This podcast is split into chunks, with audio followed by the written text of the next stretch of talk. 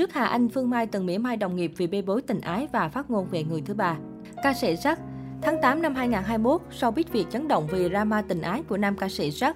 Nguyên nhân xuất phát từ loạt bài đăng bóc phốt tính trăng hoa bắt cá nhiều tay của dàn người tình chàng trai sinh năm 1997.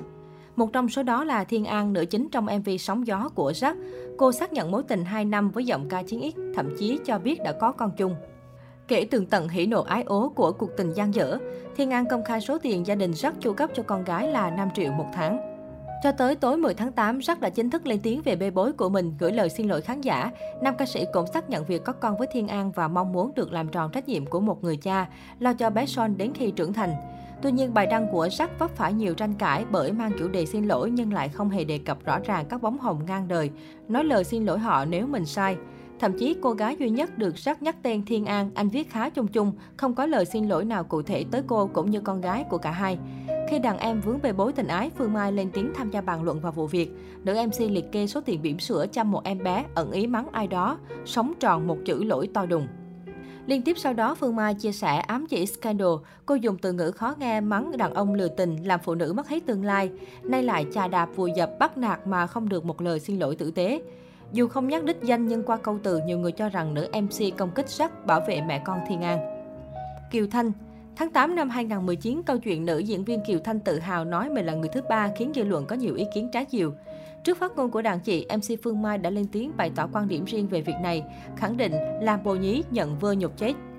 Nữ MC phân vân, cho rằng đàn chị muốn tạo dư luận đánh bóng tên tuổi để trở lại chứ ai tự hào về việc làm trái luân thường đạo lý này. Trả lời báo chí, MC Phương Mai cho biết cô ngưỡng mộ tài năng của Kiều Thanh, nhưng rất tiếc vì đàn chị đã có những phát ngôn và suy nghĩ như vậy. Nữ MC cho rằng là người của công chúng, người nghệ sĩ nên suy nghĩ thật kỹ trước khi đưa ra một phát ngôn để tránh gây ảnh hưởng không tốt tới khán giả, đặc biệt là những người yêu mến và ủng hộ mình. Sư mẫu Hà Anh những ngày qua, showbiz Việt dậy sóng vì khẩu chiến mạng xã hội của Phương Mai và Hà Anh. Nguyên nhân xuất phát từ những bàn luận của Hà Anh về mẹ đẻ bé gái 8 tuổi. Lên án cha đẻ và dì ghẻ, chân dài cũng sử dụng những từ ngữ như thần kinh, tâm thần, vấn đề tâm lý khi đưa ra những giả định góc nhìn riêng về mẹ đẻ bé VA.